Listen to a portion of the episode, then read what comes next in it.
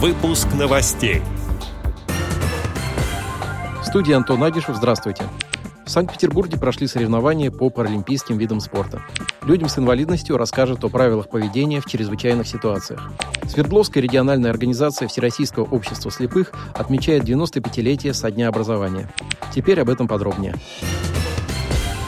Свердловская областная организация ВОЗ отметила свою 95-летнюю годовщину. Всего в области 23 организации, членами которых являются 7 тысяч человек с инвалидностью по зрению. В регионе функционирует 5 предприятий ВОЗ, которые обеспечивают работу 450 слабовидящих. Кроме того, в Екатеринбурге есть культурно-спортивный реабилитационный центр ВОЗ. Руководители региональной организации сотрудничают с администрацией области и организациями социальной направленности. Ведется работа по профессиональной, физкультурно-оздоровительной и культурной реабилитации.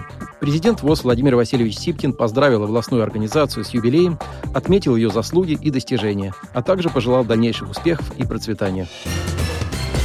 В Санкт-Петербурге в спорткомплексе спортшколы Олимпийского резерва «Комета» прошли соревнования по паралимпийским видам спорта. В соревнованиях приняли участие более 60 спортсменов с ограниченными возможностями здоровья. Открыл мероприятие заместитель председателя Комитета по физкультуре и спорту Санкт-Петербурга Андрей Хорт. Состязания стали частью акции «Весенний заряд», призванной поддержать российский спорт.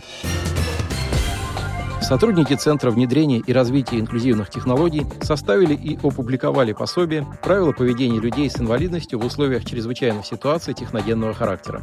Рекомендации имеют практическое значение и могут применяться в учебных курсах по безопасности жизнедеятельности.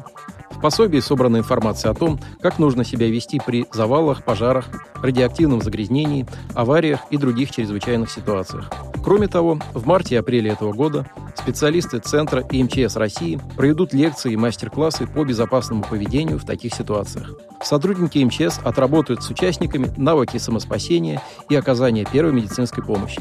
Занятия рассчитаны на три часа. На них ждут людей с инвалидностью, сотрудников различных учреждений и других желающих. Всем участникам вручат сертификат и методические рекомендации.